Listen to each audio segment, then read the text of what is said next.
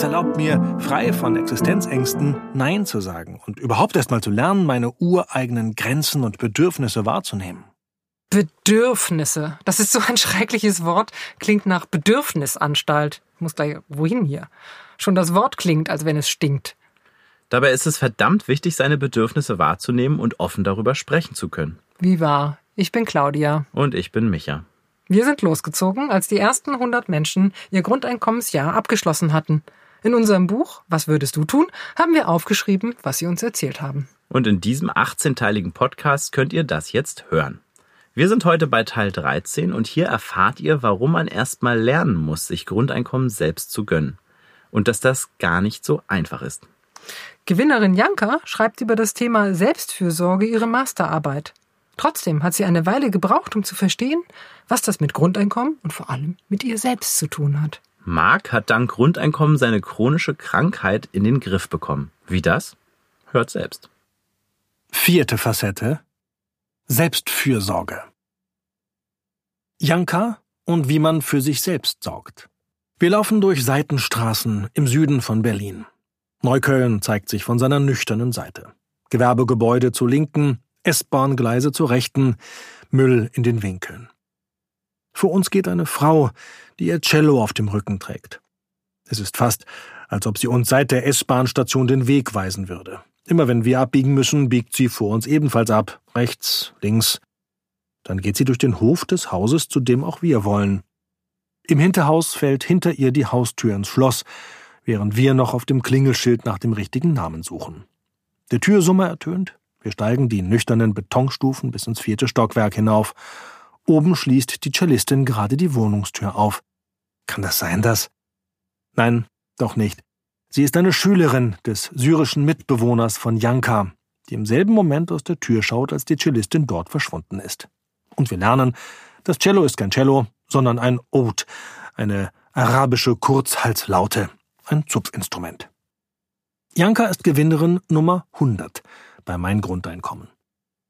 Wir gehen in die Loft-WG, die weniger nach Loft und mehr nach WG aussieht. In der großen Wohnküche stehen zwei alte, graubraune und ein drittes knallgelbes Sofa. Wir machen es uns gemütlich. Janka gießt Kräutertee aus einer alten Kanne ein, die mal eine Vase war. An den Wänden hängen dekorativ geordnet Zeitungsausschnitte, Postkarten, gerahmte Gedichte und Kartons. Auf einem sieht man einen gezeichneten Mann mit Schnauzbart, der auf einer Turnmatte Liegestütze macht. Herr Janosch, wie verhindert man Armut im Alter? steht darüber. Darunter Wondrak hat frühzeitig das Altwerden aufgegeben. Armut in der Jugend ist wesentlich angenehmer. Dazu macht er Gymnastik. Janka macht Yoga. Schon seit zehn Jahren. Vor zwei Jahren hat sie eine Ausbildung begonnen. Heute geht ein zehntägiger Lehrgang los. Das ist nicht billig, erklärt sie. Durch das Grundeinkommen kann ich mir das leisten. Das Grundeinkommen habe ihr unglaublich geholfen, erzählt die 27-jährige Studentin. Sie habe ihre alte Schrottkarre durch ein neues Fahrrad ersetzt. Da ich jeden Tag Rad fahre, war es eine Anschaffung, die echt wichtig war. Als nächstes habe sie sich ein leichteres Laptop gekauft. Dann sei sie nach Südamerika geflogen. Der Schriftzug Konsum leuchtet in neongrellen Farben vor unserem inneren Auge. Am Ende unseres Gesprächs wird Janka den Stecker gezogen haben. Die Leuchtbuchstaben werden komplett andere sein, aber vor allem unser Gefühl dazu. Aber bis zu diesem Aha-Erlebnis brauchen wir noch eine Stunde. Bianca bekommt schon elf Monate das bedingungslose Grundeinkommen. Jetzt gibt es noch einmal 1000 Euro, dann ist es vorbei. Und dann? Ich bin schon ein bisschen traurig. Sorgen mache ich mir nicht. Ich bin mir bewusst, dass es nicht ewig so weitergeht sonst würde ich mein Leben ganz anders gestalten. Als sie die Nachricht von ihrem Gewinn bekam, wusste sie gar nicht, wie ihr geschah. Ihr war gar nicht bewusst, dass sie sich bei uns zu einer Verlosung angemeldet hatte. Ein Bekannter aus Berlin hatte ihr einen Link zu unserer Webseite geschickt, als sie gerade in Mexiko war. Ich dachte, ich soll was spenden und habe mich da einfach angemeldet. Mir war gar nicht klar, dass ich etwas gewinnen kann. Als die Mail kam, habe sie die zuerst als Spam abgetan und erst kapiert, dass das Realität ist, als sie nach ihrer Kontonummer gefragt wurde. Die ersten Gedanken waren Unglaublich, das habe ich doch gar nicht verdient. Ich muss auf jeden Fall einen großen Teil spenden. Dann Wow, Das ist unglaublich viel Geld. Ich brauche nicht mehr zu arbeiten. Und dann kam die Ernüchterung. Als ich gerechnet habe, war mir dann doch klar, dass die Summe nicht lange hält. Der allererste Gedanke lässt sie nicht los. Das denke ich auch immer noch. Ich hab's nicht verdient und bin doch eh schon privilegiert, weil ich in Deutschland geboren bin, in einer Familie, die mich beim Studium unterstützen kann, die mir die Möglichkeit gab, ein Gymnasium zu besuchen und so. Sie redet viel über ihre Schuldgefühle. Das Thema Geld ist einfach schuldbehaftet. Ich fühle mich schuldig. Gott, das kann ich ja niemandem erzählen. Es hat eine Weile gedauert, bis ich es erzählen konnte, weil ich eben dieses Gefühl von Schuld und Angst vor Neid habe. Ich hatte Gewissensbisse. Verdient hätten es Menschen, die um ihr Überleben kämpfen müssen. Obdachlose, Arbeitslose, allein die Kontexte in Mexiko, die ich kenne. Wenn du nicht arbeitest, kannst du dort nicht essen. Über Mexiko hat sie ihre Masterarbeit in Lateinamerika-Studien und Gender Studies geschrieben. Die Arbeit steht kurz vor dem Abschluss. Thema Selbstfürsorge im Kontext von Menschenrechtsaktivistinnen in Mittelamerika, Mexiko und Nicaragua. Die meisten Menschen wüssten gar nicht, was Selbstfürsorge sei. Erst wenn ich Self-Care sage, geht manchen ein Licht auf. Vor unserem inneren Auge erscheinen Instagram-Modefotos mit Duftbädern in bunten Sommerblüten oder von fröhlichen Backnachmittagen mit Chocolate-Chip-Cookies. Selbstfürsorge ist politisch. Janka machen die üblichen Vorurteile wütend. Es geht nicht um Wellness, nicht um Luxus. Die Frauen, die ich für meine Masterarbeit interviewt habe, sind Menschenrechtsaktivistinnen in einer feministischen NGO. Ich hatte dort ein Praktikum gemacht. Die etwa 60 Frauen, die sich dort engagieren, haben sich nie um sich selbst gekümmert, sondern immer um die anderen. Die Organisation Consortio kümmere sich um Gewalt gegen Frauen, die in Mexiko, speziell im Bundesstaat Oaxaca, nicht unter Strafe steht. Die Aktivistinnen werden nicht vom Staat gesichert, im Gegenteil, sie werden vom Staat verfolgt und bedroht, weil sie sich politisch einmischen, Frauenrechte und die Gleichstellung der Geschlechter einfordern. Sie sind auch oft gezielt sexistischen Angriffen ausgesetzt. Die Frauen dort gingen oft über ihre persönlichen Grenzen, gerade aus ihrer tiefen Überzeugung, ihrem Ethos heraus. Wenn ich es nicht mache, macht es niemand. In diesem Kontext bedeutet Selbstfürsorge auf körperlicher, emotionaler und spiritueller Ebene etwas ganz anderes als das, was manche hierzulande mit der leeren Modephrase verbinden würden. Selbstfürsorge können sich oft nur die leisten, die das Geld dafür haben. Das möchte ich thematisieren und damit politisieren. Sich aufopfern bis zum Burnout. Wir ahnen, dass das Thema etwas mit dem Grundeinkommen zu tun hat, aber noch können wir es nicht in Worte fassen. Janka tut es für uns, unbewusst. Es ist erstmal wichtig, ein Bewusstsein zu entwickeln. Es gibt Zusammenhänge, warum es mir schlecht geht. Ich muss lernen zu gucken, was ich brauche. So ganz banale Dinge. Vielleicht eine körperliche Therapie, vielleicht eine andere Ernährung, Tanz, Kunst, sich Zeit nehmen, solche Sachen.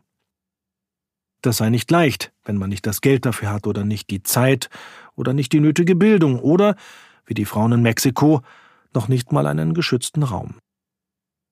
Janka sieht das Problem nicht auf Mexiko beschränkt. In Unterstützungskontexten kennt man das auch in Deutschland. Es wird so selbstverständlich hingenommen, dass sich Leute aufopfern.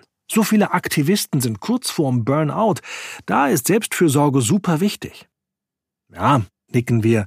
Die Schichtdienste in den Krankenhäusern, die anstrengende körperliche und emotionale Arbeit in Altenheimen.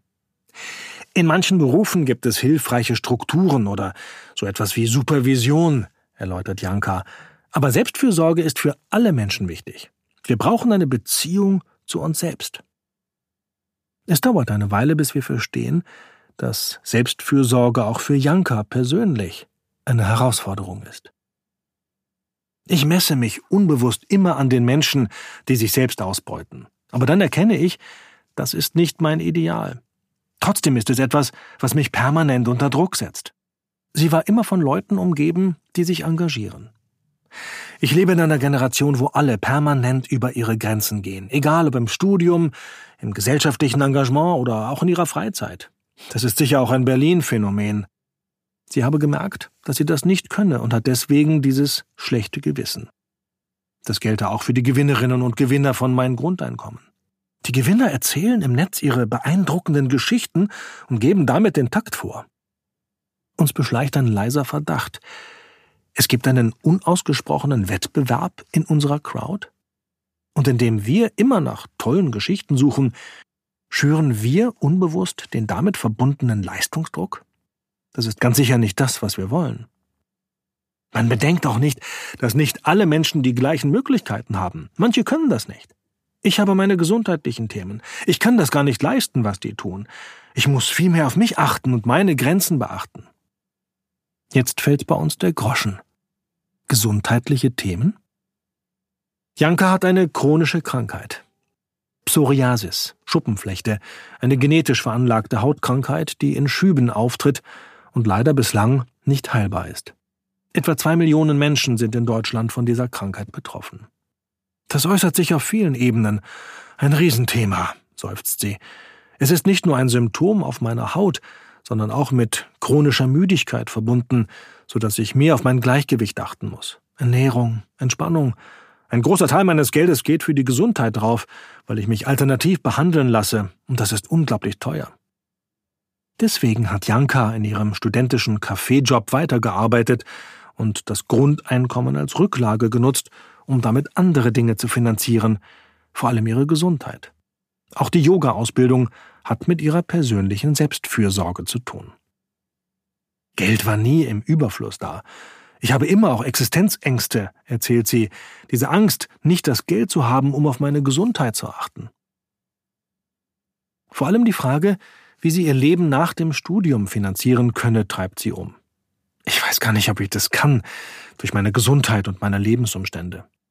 Mit dem Grundeinkommen war das total anders. Es war einfach etwas, womit ich mich über Wasser halten kann, wenn es schlecht läuft. Und dann, so ganz nebenbei, erwähnt sie etwas, das uns hellhörig macht. Meine Eltern machen mir schon seit Jahren klar, dass ich mein Studium fertig machen soll, weil sie mir den Geldhahn zudrehen. Sie hatte schon ihre Zwillingsschwester erwähnt, die offenbar an mein Grundeinkommen spendet, aber Janka den Gewinn nicht wirklich gönnt. Jedenfalls piekst sie immer so in die Gewissensbisse rein, indem sie sagt, du brauchst dir eh keine Sorgen zu machen, du mit deinem Grundeinkommen. Die Schwester nehme halt kein Blatt vor dem Mund. Aber Janka ist sicher, dass viele Menschen so denken. Deswegen möchte sie gar nicht aller Welt von ihrem Gewinn erzählen. In der WG habe ich es erzählt, aber nicht gleich allen. Ich habe Hemmungen gehabt, das so zu verbreiten, und es weiß auch immer noch nicht jeder. Es kam nicht, aber ich hatte Angst, dass es Forderungen gäbe, ich müsse mehr zahlen, dass es nicht gegönnt wird. Es gab auch Mitfreude, Gott sei Dank. Dass aus dem Grundeinkommensgewinn ein Geheimnis gemacht wird, haben wir auf unserer Tour oft gehört. Aber uns wundert, dass ausgerechnet Janka sich so schwer damit tut, offen über das Grundeinkommen zu reden. Immerhin ist Selbstfürsorge ihr Forschungsthema. Sich selbst etwas zu gönnen, sich um sich selbst zu kümmern. Woher stammt diese Angst? Erst ganz am Ende verrät sie es uns, als wir eigentlich schon durch sind mit unseren Fragen. Da sagt sie plötzlich, ich hab's auch meinen Eltern erzählt. Und? Die haben mir natürlich ihre Unterstützung gekürzt. Wie bitte? Sie fanden das ungerecht den Geschwistern gegenüber. Die beiden haben das dann auch gleich angemeldet. Das Grundeinkommen war ein willkommener Grund, ihre Unterhaltszahlungen einzustellen. Das heißt, nicht Janka hat das Grundeinkommen bekommen, sondern ihre Eltern? Sie haben das gehandhabt wie die Jobcenter bei den Hartz-IV-Empfängern? Am Ende dann doch nicht. Aber es war eine harte Diskussion. Jetzt zahlen sie statt 700 nur noch 600 Euro und haben alle Arten von Unterstützung gestoppt, also Arztrechnungen und Nahrungsergänzungsmittel, also all meine Gesundheitskosten und früher haben sie mir auch mal die Bahnfahrt bezahlt, wenn ich zu ihnen fuhr. Das machen sie jetzt nicht mehr. Wir staunen. Mein Vater verdient eigentlich gut, aber er kann nichts zur Seite legen, weil er drei Töchter hat, die studieren, versucht Janka zu erklären. Du fühlst dich deinen Eltern gegenüber schuldig? Claudia ist fassungslos. Und deine Eltern setzen dich in die Welt, aber sie gönnen dir das Grundeinkommen nicht? Ich fühle mich schuldig, weil er uns alle ernährt. Janka nickt. Mein Vater opfert sich auf. Er ist mit seinem Job verheiratet und er gibt alles für seine drei Töchter. Wenn das bedingungslose Grundeinkommen dauerhaft gewesen wäre, dann wärst du nicht auf deine Eltern angewiesen, behauptet Micha. Und Claudia spinnt den Gedanken gleich weiter. Wenn es ein bedingungsloses Grundeinkommen für alle gäbe, dann würde es auch dein Vater bekommen, deine Mutter, deine Geschwister. Und dann müsstet ihr das nicht mehr in der Familie gegeneinander aufrechnen. Janka lächelt. Genau das hat das Grundeinkommen bewirkt. Ich mache mir halt viele Gedanken darüber, wer was verdient hat, und dann kommt dieser Gedanke, vielleicht habe ich es auch verdient. Plötzlich gesund. Wunderpille Grundeinkommen? Krankheit und Selbstfürsorge hängen unmittelbar miteinander zusammen. Wer sich nicht ausreichend um sich kümmert, hat ein höheres Risiko, krank zu werden, und wer krank wird, muss automatisch mehr für sich sorgen. Unter unseren Gewinnerinnen und Gewinnern gibt es wie in der ganzen Gesellschaft natürlich auch zahlreiche Menschen mit den unterschiedlichsten Erkrankungen. Der erste, der unser Augenmerk auf diesen Zusammenhang lenkte, war Christoph, jener Callcenter-Mitarbeiter aus der allerersten Verlosung, der seinen Job kündigte, um ein Pädagogikstudium aufzunehmen. Christoph leidet, nein, inzwischen muss man wohl sagen, litt viele Jahre unter Morbus Crohn, einer chronisch entzündlichen Magen-Darm-Erkrankung. Meist tritt sie bei jungen Leuten zwischen dem 15. und 35. Lebensjahr auf und verläuft dann in Schüben. Etwa 300.000 Menschen sind in Deutschland betroffen. Die Ursachen der Krankheit sind noch nicht erforscht. Man geht aber von einer genetischen Veranlagung aus. Die Ernährung spielt wohl keine Rolle. Psychische Belastungen dagegen können den Krankheitsverlauf ungünstig beeinflussen. Vor allem letzteres ist mit Blick auf das bedingungslose Grundeinkommen interessant. Denn neben Christoph gibt es noch einen zweiten Gewinner, der an Morbus Crohn erkrankt war, Mark. Beide berichteten uns, dass sie in dem Grundeinkommensjahr zum ersten Mal medikamentenfrei leben konnten. Christoph hatte erst kurz vor seinem Gewinn die Morbus Crohn-Diagnose bekommen. Im Oktober 2017 schrieb er dankbar, ich habe seit zwei Jahren keinen einzigen Schub gehabt, bin also so kerngesund, wie man es sich nur vorstellen kann. Für ihn ist klar, dass das mit dem Grundeinkommen zusammenhängt. Anscheinend gibt der Darm Ruhe, wenn man keinen Stress hat. Das Grundeinkommen habe ihn ermutigt, sich beruflich neu zu orientieren. Er konnte sich dadurch ganz viele Gedanken über sein Leben machen. Das bedingungslose Geld gab ihm die nötige Ruhe und gleichzeitig eine angenehme Anspannung, zu gucken, was er machen will und wie es weitergeht. Das habe sich positiv auf seine Gesundheit ausgewirkt. Das Grundeinkommen hat mein Leben in weiten Teilen gedreht. Ich bin generell viel weniger krank und fühle mich insgesamt leistungsfähiger. Marks Vorgeschichte ist deutlich länger. Seit dem Abitur begleitet ihn die Morbus Crohn-Erkrankung. Geschwächt durch die Krankheit und das verschriebene Cortison muss er zweimal sein Studium abbrechen. Er stellt seine Ernährung um, ändert die Lebensgewohnheiten und beginnt eine Psychoanalyse, mit 29 schließt er endlich eine Berufsausbildung zum Bankkaufmann erfolgreich ab. Krankheit, Psychoanalyse und seinen Job bringt er jedoch nicht mehr unter einen Hut. Fehlzeiten am Arbeitsplatz und die dauerhafte Cortisonbehandlung sind keine motivierende Perspektive. Die Krankheitssymptome verschlimmern sich wieder. Anfang 2014 wird Mark dauerhaft krankgeschrieben. Er lebt von Krankengeld. Statt sich um seine Genesung zu kümmern, schlägt er sich mit Ämtern und Behörden rum. Durch den seelischen Druck bekommt er immer wieder neue Krankheitsschübe. Da gewinnt er im Mai 2015 das 13. Grundeinkommen. Er jubelt und schreibt dankbar, dass er das Grundeinkommen nutzen will, um seine Energie komplett auf die nächsten Schritte zur Gesundung auszurichten und möglicherweise sogar anderen Menschen mit ähnlichen Krankheitsbildern eine motivierende Unterstützung zu werden. Er kann seine Medikamente reduzieren, ein halbes Jahr später das Cortison sogar ganz weglassen, zum ersten Mal seit zehn Jahren. Zuvor hätte ihm die ständige Auseinandersetzung mit den Behörden signalisiert, Ey, es kann doch nicht sein, dass du so viel Zeit brauchst. Was soll das denn? Sieh mal zu, dass du schnell gesund wirst, ansonsten zahlen wir irgendwann nicht weiter. Er hatte das Gefühl, wenn er sich jetzt um seine Gesundheit kümmert, dann gefährdet das seine Existenz. Dieses Gefühl der Existenzangst habe ihm das Grundeinkommen zum ersten Mal genommen. Es hat mir das Gefühl vermittelt, es ist okay, wie du gerade bist. Mit dem Grundeinkommen im Rücken verhandelt er mit seinem früheren Arbeitgeber eine Abfindung, die er sich fortan als monatliches Grundeinkommen auszahlt. Dadurch hat er sich das Grundeinkommensjahr quasi selbstständig verlängert. Das ermögliche ihm, langsam seine Bedürfnisse und die Ansprüche der Arbeitswelt zu vereinbaren. Er beschließt ein Buch zu schreiben. Es ist ein erster Versuch, wieder eine Arbeitsleistung zu erbringen. Auf der Blogseite von Mein Grundeinkommen erzählt er offen über seine Analyse und den Heilungsverlauf. In der Psychoanalyse, die er sich dank Grundeinkommen ohne Behördenstress widmen konnte, erkennt er, dass er aufgrund von Erfahrungen in der Kindheit einen Teil seines Selbst abgespalten habe. Ich weiß nicht, ob es möglich ist, sich das vorzustellen, aber einen großen Teil meines Lebens begleitet mich das Gefühl, nie vollständig anwesend zu sein und sein zu können.